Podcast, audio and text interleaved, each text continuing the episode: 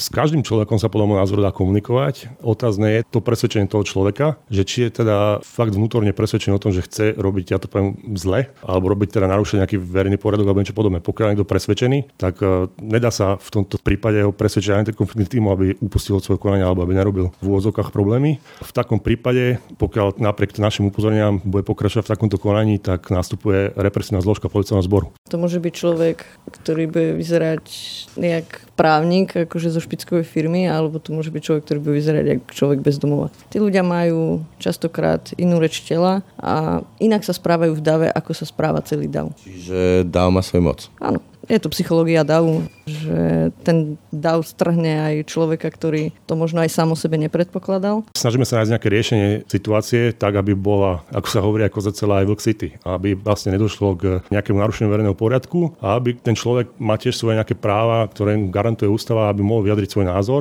Zase pokiaľ je oznámené nejaké zhromaždenie, tak vyjadruje svoj názor aj tá skupina tých ľudí na tom zhromaždení a treba tam nájsť nejakú strednú cestu, aby sa necítila ani jedna strana, ani druhá strana ukratená nejakým spôsobom. To sú slova Petra Petra Dzura a Zuzany Lehockej z antikonfliktného týmu nášho policajného zboru. Agresivita v spoločnosti neustále stúpa. Futbalové zápasy či iné športové podujatia čoraz častejšie sprevádzajú masové bitky a spektakulárny vandalizmus ich ultras.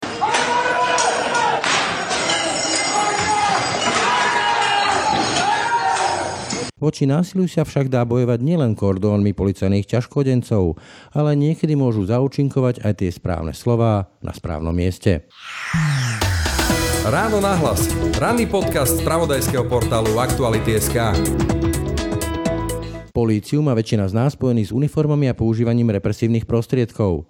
Napokon, nenadarmo sa polícii hovorí o zbrojené rameno štátu. No a aj oni sú policajti. Ich zbraňou však nie je represia. Namiesto pút, obuška či strelnej zbrane je hlavnou výbavou slovo. V dnešnom ránom podcaste sa budeme rozprávať s koordinátormi antikonfliktného týmu nášho policajného zboru. Reč príde na to, kto je typický chuligán, ako sa dá spoznať, v čom je sila davu a či je možné provokatéra s chuťou riešiť veci silou premôcť iba púhým slovom. Dobré ráno, je štvrtok 24. októbra. Počúvate Ráno na hlas. Pekný deň vám želá Brane Dobšinský. Počúvate podcast Ráno na hlas. Dokážeš počúvať podcast a pritom kráčať do práce? Čo keby si teraz dokázal míňať a pritom aj sporiť? Založ si účet v 365, nastav si sporenie s automatickým zaokrúhľovaným platieb Sislenie a z každej platby ti rozdiel medzi uhradenou a zaokrúhlenou sumou zhodnotíme parádnym úrokom 3,65 ročne. 365. Najlepšia banka na sporenie. Viac o podmienkach podúčtu Sislenie nájdeš na www.365bank lomka Sislenie. Počúvate podcast Ráno na hlas.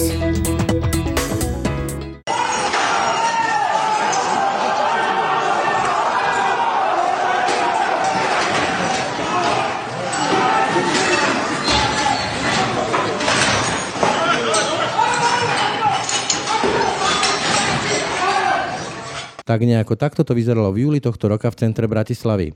Stred mesta sa zmenil na bojové pole medzi polskými a bulharskými futbalovými chuligánmi, ktorí sa na miesto futbalu prišli sem k nám hromadne pobiť. Vzduchom lietali nielen peste, ale napokon aj poháre, stoli či stoličky. Výsledkom boli desiatky zranených, značné materiálne škody, otrasení bratislavčania a masové nasadenie polície. Polícia to však nie sú ani pri takýchto potenciálne rizikových akciách, iba ťažkoodenci vybavení štítmi, obuškami a slzným plynom. Naša policia sa totiž rozhodla vsadiť aj na silu slova a rozprávať sa aj s potenciálnymi výtržníkmi či provokatérmi. Výsledkom je zriadenie tzv. antikonfliktných tímov. Ich cieľom nie je represia, ich hlavnou výbavou je totiž slovo. Viac už v rozhovore s koordinátormi antikonfliktného týmu Bratislavského krajského riaditeľstva policajného zboru Zuzanou Lehockou a Petrom Zurom. Antikonfliktný tým je kvázi komunikačný prostriedok policajného zboru a zastáva priestor medzi prevenciou a už represiou. Čiže antikonfliktný tým sa snaží komunikáciou s ľuďmi, na tých zhromaždeniach, prípadne športových podujatiach, dospieť nejakému konsenzu, tak aby nebol narušený verejný poriadok, prípadne ohrozený život a zdravie občanov. Kedy príde k úvodzovkách násadeniu toho antikonfliktného týmu? Kedy to vyhodnotíte tú situáciu, že treba zasiahnuť? Teraz myslím, povedzme, že tým dohovorom a podobne. No vychádza to samozrejme do situácie, ktorá sa, dajme tomu, stane na tom zhromaždení nejakom, alebo teda športom podujatí, to sú najčastejšie teda veci, kde sme nasadzovaní. Vychádza to zo situácie. Každé to jedno zhromaždenie je totiž to iné. Každé jedno športové podujatie je iné a má iný priebeh. Niekedy pri športových podujatiach sa doprevádzajú fanúšikovia zo železničnej stanice na štadión, čiže ten sled udalostí je vždy rôzny a proste antikonfliktný tým musí reagovať proste na vzniknutú situáciu. No, nedá sa to takto naliňajkovať nejakým spôsobom a povedať striktne, že takto to bude. Rozmýšľam nad tým, že keď vidím povedzme už len v televízii alebo na YouTube alebo kdekoľvek inde tých futbalových ultras, dá sa s týmito ľuďmi vôbec komunikovať? Má to nejaký efekt? S každým človekom sa podľa môjho názoru dá komunikovať. Otázne je to presvedčenie toho človeka, že či je teda fakt vnútorne presvedčený o tom, že chce robiť, ja to poviem, zle, alebo robiť teda narušenie nejaký verejný poriadok alebo niečo podobné. Pokiaľ niekto presvedčený, tak uh, nedá sa v tomto prípade ho presvedčiť antikonfliktný tým, aby upustil od svojho konania alebo aby nerobil v úvodzovkách problémy. V takom prípade, pokiaľ napriek našim upozoreniam bude pokračovať v takomto konaní, tak nastupuje represívna zložka policajného zboru, ktorá zjedná nápravu vo verejnom poriadku. Čo je takéto hlavné posolstvo, čo sa snažíte povedať niekomu, koho vyhodnotíte, že povedzme chce vyvolať nejaký konflikt alebo provokuje, čo mu chcete hlavne povedať alebo hovoríte? My nedávame nejakým spôsobom posolstva. Našou úlohou je, nakoľko sme policajti, dodržiavať zákon a z toho vyplýva, že vlastne my len upozorňujeme kvázi nepolicajnou alebo neparagrafovou komunikáciou toho človeka na to, že sa dopúšťa nejakého protiprávneho konania. Čiže snažíme sa nájsť nejaké riešenie v situácie tak, aby bola, ako sa hovorí, ako za celá aj Vlk City. Aby vlastne nedošlo k nejakému narušeniu verejného poriadku a aby ten človek má tiež svoje nejaké práva, ktoré garantuje ústava, aby mohol vyjadriť svoj názor. Zase pokiaľ je oznámené nejaké zhromaždenie, tak vyjadruje svoj názor aj tá skupina tých ľudí na tom zhromaždení a treba tam nájsť nejakú strednú cestu. Strednú cestu, aby sa necítila ani jedna strana, ani druhá strana ukratená nejakým spôsobom. Čiže pointa je snažiť sa pacifikovať alebo teda umierniť ten konflikt, aby to neprerastlo povedzme, že do hrubej síly alebo niečoho podobného. Samozrejme, úspechom antikonfliktného týmu je, keď e, pri nejakom konflikte, ktorý vznikne, není nasadená potom poriadková jednotka alebo iné síly policajného zboru na to, aby to bolo vyriešené. Úspechom je to, keď e, sa nám to podarí odkomunikovať a dotyčný človek alebo teda kvázi narušiteľ toho nejakého verejného poriadku nepokračuje v tom svojom nejakom protiprávnom konaní. Vlastne keď to vyhodnotíte tak, že mohlo by dojsť k nejakému konfliktu alebo že evidentne ten človek provokuje, aby ku konfliktu došlo, tak nezasahujete vy, ale zavoláte iné zložky? Presne tak. Antikonfliktný tým, respektíve jeho členovia, prípadne koordinátori určite nezasahujú sílou, pokiaľ sa nedostanú sami pod nejaké ohrozenie. Vždycky je to o komunikácii, o hľadaní tej nejakej schodnej cesty a v prípade, že by došlo naozaj k takému niečomu, že tá komunikácia antikonfliktného týmu zlyhala, tak vtedy naozaj na ten samotný zákrok zo strany policajného zboru nastupuje represívna jednotka nejaká. Som Zuzana Lehotská, som z Krajského riaditeľstva policajného zboru v Bratislave a som taktiež ako kolega koordinátor antikonfliktného týmu. Ste žena, je to výhoda alebo skôr handicap pri takýchto konfliktných situáciách na ulici medzi futbalovými fanúšikmi alebo povedzme podobných akciách? Závisí to od toho, s akým človekom komunikujem, ale to si nemyslím, že je to tým, že som žena. Vždy sa tá situácia vyvíja a niekedy je vhodné, keď sa s tým človekom rozpráva žena a niekedy je vhodnejšie, keď sa rozpráva muž. Takže určite ako výhodu by som to nepovažovala. Dá sa charakterizovať, alebo ako by ste charakterizovali nejakého takého priemerného, štandardného slovenského výtržníka alebo človeka, ktorý proste chodí na také akcie, aby tam robil v odzovkách bordel? Neexistuje taká charakteristika. To môže byť človek, ktorý bude vyzerať nejak právnik akože zo špickovej firmy, alebo to môže byť človek, ktorý bude vyzerať ako človek bez domova. Môžem to byť ja, teoreticky? Kľudne to môžete byť aj vy. A na základe čoho potom vy to viete vyhodnotiť? Alebo do veľkej miery to je potom asi intuícia, skúsenosti? A intuícia a skúsenosti, ale je to aj tým sledovaním davu, že tí ľudia majú častokrát inú reč tela a inak sa správajú v dave, ako sa správa celý dav. Čiže dáv má svoj moc. Áno. A dá sa ale teda povedať, že v tom dave aj sa z bežného človeka môže stať niečo veľa horšie? Áno, niekedy sa to môže stať. Je to psychológia davu, že ten dav strhne aj človeka, ktorý to možno aj sám o sebe nepredpokladal, ale treba to brať od prípadu k prípadu a od človeka k človeku. Z vášho pohľadu Vy ako vyhodnocujete toho potenciálneho výtržníka, provokátora, akokoľvek to nazvem? Naozaj rozdiel dáv, nejaké zverejné zhromaždenie, dáv športové podujatie. Kto vám takže sa pozriete a intuícia skúsenosti vám hovorí, tento človek môže byť problémový? Za prvé tých ľudí, niektorých, ktorí tam chodia pravidelne a pravidelne robia nejaké vytržnosti, tak zo skúsenosti poznáme. Za ďalšie, keď začne niekde v dave niekto robiť niečo kvázi, nechcem povedať vyslovene, že protizákonné, ale narúšať nejakým spôsobom toto zhromaždenie, tak e, ten dav ho sám nejakým spôsobom obkolesí a proste vyčlení toho človeka nejakým spôsobom. Hej. Čiže je to zrejme z toho davu, že tam sa niečo deje v tom mieste práve. Hej. Ako, teraz sa nebavíme o dave 100 ľudí, ale o nejakých desiatkách tisíc tých ľudí, takže dá sa to vyzistiť. To predpokladá, že máte nejaké špeciálne školenia. Čo je pointa tých školení? To sú nejaké psychologické, mediálne tréningy? Je to tak, ako hovoríte, sú to psychologické školenia, hlavne zamerané na asertívnu komunikáciu a komunikáciu s DAVO. Pointom toho celého je určite teda naučiť asertívnu komunikáciu, alebo teda zlepšiť ju, lebo nevždy sa to teda, každý sa to nenaučí. Ale dôležité ja by som to tak povedala, aby ste sa naučili s ľuďmi rozprávať tak, ako sa oni rozprávajú s vami. Čiže používať ich slovník, ich e, kód, jazyk? Slovník úplne nie, ale minimálne ich nejakú retoriku, aby tá komunikácia dosahovala vždycky úroveň toho, s kým sa rozprávam. To musíte byť veľmi prúžna v tej komunikácii potom. Snažíme sa. Existuje niečo také ako zoznamy potenciálnych výtržníkov?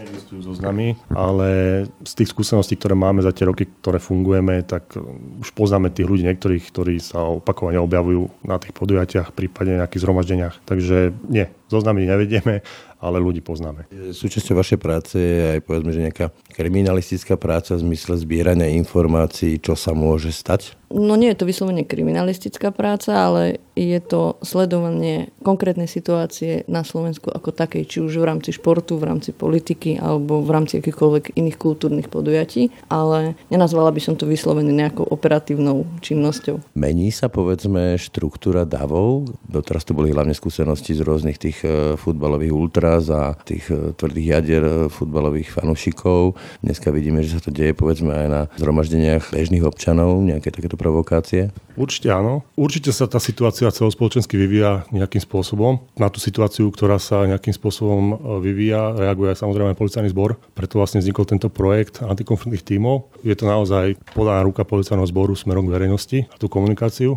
pretože keď policajný zbor pripravuje nejaké bezpečnostné opatrenia v súvislosti s verejnými športovými a kultúrnymi podujatiami, tak e, ten veliteľ, ktorý je určený, tak nemá čas na to, aby komunikoval s organizátorom, aby riešil každý jeden incident, ktorý tam vznikne. Čiže preto tam je ten antikonfliktný tým, aby proste zaujal tento priestor a aby komunikoval vlastne tieto veci smerom k verejnosti. A ako vy vidíte ten trend, povedzme, tých slovenských davov? Sú agresívnejšie, sú extrémnejšie, alebo sa to nemení? No, z môjho pohľadu sa to nemení. Možno, že sú troška lepšie organizovaní vzhľadom na to, že tie sociálne siete sa naučili ovládať takmer všetci, ale nemám ten pocit, že by boli extrémnejšie agresívni ako v minulosti. Čiže sú skôr sofistikovanejší, takí, že premyslenie to majú. Organizovanejší. Mimochodom, narazil som pri tejto téme na takú zaujímavosť, že veľa ľudí má problém rozumieť tomu, čo je verejné priestranstvo a ako sa mení verejné priestranstvo vo chvíli, keď je tam ohlásená nejaká, nejaké zhromaždenie povolené, respektíve dopredu ohlásené. Musíte často vysvetľovať to, že keď sa tam koná nejaká akcia, tak to patrí organizátorom a ich e, priaznitom? Áno, často musíme vysvetľovať niečo na tento spôsob, ale nie teda, že by im to vyslovene patrilo, ale to, že keď sa tam koná nejaké verejné zhromaždenie, tak nie je zákonné toto zhromaždenie narúšať akýmkoľvek spôsobom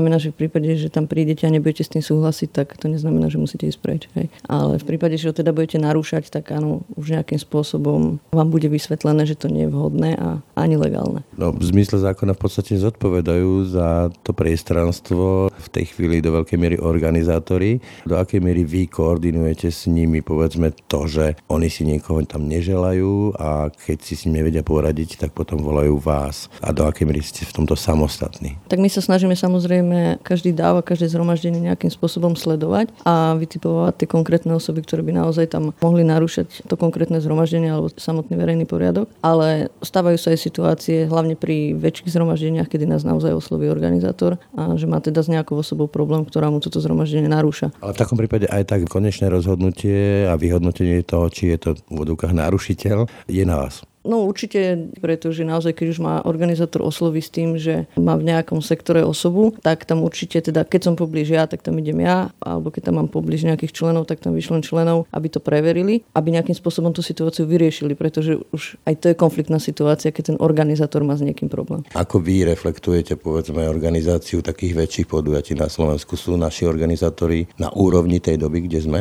Myslíte organizátorov teraz športov podujatia? Či už je to napríklad športové podujatie, to je klasika, ale povedzme začína sa to ukazovať aj pri takých veľkých akciách typu, že pochod za život, Pride a podobne. Zákon jasne stanovuje podmienky, ktoré musí organizátor splniť a toto myslím v rámci Bratislavy zo strany obce je na to dohľadané. Čo sa týka športových podujatí, tam je to trošku na vyššej úrovni ako pri týchto iných zhromaždeniach, nakoľko teda tie kluby s tým majú už dlhoročnú prax pri organizovaní takýchto podujatí. Čo sa týka zhromaždení, záleží to od organizátora. Sú aj na Slovensku firmy, ktoré ponúkajú takýto servis, čo sa týka bezpečnosti na týchto eventoch a prípadne podujatiach. Takže pokiaľ sa organizátor obráti na takúto firmu, tak pre nás to je trošku úlava v tom zmysle, že odpadnú nám nejaké veci, ktoré vlastne rieši tento sektor bezpečnostný. A pri tých športových podujatiach tie športové kluby majú svojich bezpečnostných manažerov, ktorí zodpovedajú kvázi na štadióne za bezpečnosť a za chod nejakých vecí, takže v tomto to máme tiež trošku jednoduchšie. Aké je vaše odporúčanie pre bežných ľudí? Proste predstavme si, že prídem na meeting, dokonca s deťmi, s rodinou a vedľa mňa sa začnú odohrávať nejaké veci, s ktorými nesúhlasím, ktoré to povedzme, že narúšajú Mám sa do toho nejako zapájať, mám dohovárať tým ľuďom, alebo naopak mám sa dištancovať čo najďalej, aby som neohrozil seba a blízkych. Tak myslím si, že tiež je to na vyhodnotení situácie, že teda o čo sa tam konkrétne jedná. Ťažko povedať nejak modelovo, ale určite v prípade teda, že tým ľuďom tam niečo vadí, prekáže, že majú tam s nejakým správaním problém, tak v prvom rade sú tam organizátori toho samotného podujatia, ktorých treba upozorniť, pretože to je v podstate ich zodpovednosť, aby nejakým spôsobom udržali samotný chod a priebeh toho konkrétneho podujatia. No a v prípade teda, že sa tam nachádza poblíž antikonfliktný tým, nie je samozrejme problém osloviť aj hoci ktorého akože z nás. Po prípade takisto, keď si ten organizátor nebude vedieť dať rády s tým človekom alebo s tou situáciou, ktorá tam nastane, tak taktiež sa obráti na nás. Takže ale určite by som to teda nebrala, ak ste teda mysleli to, že tam niekoho chytíte pod krk a vynesiete ho z davu, tak to určite nie. Čiže žiaden občan, amatér, policajt. To za žiadnych okolností nie je vhodné. Na to nemusíte mať nejaké zhromaždenie, to nie je vhodné nikde, si myslím. Máte strach zo slovenských davov? Ako konkrétne o seba? Nie. A vy? Tiež nie. Za tie roky, čo človek je v policajnom zbore, tak už si preskakal všeličo a toto naozaj nepocitujem ako nejaký strach. Naplňa vás to? Určite, inak by sme to nerobili. Teda ja aspoň za seba, môžem povedať. Je to zaujímavá robota. Na Slovensku sú dnes 4 antikonfliktné týmy, v ktorých pôsobí 53 príslušníkov polície. Či sa budú ich rady rozširovať, zostáva zatiaľ otvorenou otázkou. Policajné štatistiky ale ukazujú rastúci trend nasadzovania týchto tímov. Kým v roku 2016 boli jeho členovia nasadení v 15 prípadoch. O rok neskôr to už bolo 42 prípadov. No a v minulom roku sa to vyšplhalo na číslo 63 a s 85 incidentami. Pokračuje major Robert Melichár z policajného prezídia. Pilotný projekt začal v roku 2014. V pilote začínali len dva antikonfliktné týmy, Bratislava a Košice. Tieto mali 12 členov, dvaja koordinátori, 10 členov a taktiež aj v Košiciach. Potom neskôr sa tento projekt rozšíril aj na ďalšie krajské riaditeľstva, ktoré o toto požiadali. To bola Žilina a Trnava nakoľko tam prichádzalo športovým podujatiam a verejným zhromažďovaním v takom rozsahu. Takže vznikla tam opodstatnenosť vzniku antikonfliktných tímov na týchto krajských riaditeľstvách. Tam ten počet bol ten istý, dva koordinátori a 10 členov. Vzhľadom na to, ako to dneska u nás vyzerá, na tie skúsenosti, ktoré máte, je vás dosť? Zatiaľ, podľa toho, ako vyhodnocujeme tieto nasadenia a všetky zhromaždenia, zatiaľ je počet postačujúci ak bude rast alebo tendencia sa zvyšovať, budeme potrebovať aj na iných krajských riaditeľstvách časom, aby buď aby vznikli nové antikonfliktné týmy, alebo aby sa navýšili počty. Na základe čoho vyberáte ľudí do týchto týmov a čo musia splňať? No tak ako kolega povedal, sú tam určité parametre, musí mať nejaký odslúžený vek, musí byť e, znalý zákonných noriem, musí tam byť aj nejaká troška zdatnosť. Povedzme, že špeciálne toto je do veľkej miery o retorike alebo schopnosti vyjednávať alebo komunikovať. Robia sa tam nejaké špeciálne výberové testy na toto? Je tam pohovor. Je tam komisia, ktorá si vyberá z tých uchádzačov, ktorí sú prihlásení a ktorí splňajú nejaké predpoklady, ktoré oni, tie kritéria majú zadané, aby ich splnili. To je z dnešného rána na hlas všetko. Počúvajte nás každé ráno na webe aktuality.sk lomka podcasty. Pekný deň a pokoj v duši želá Brane Dobšinský. Všetky podcasty z pravodajského portálu Aktuality.sk nájdete na Spotify a v ďalších podcastových aplikáciách.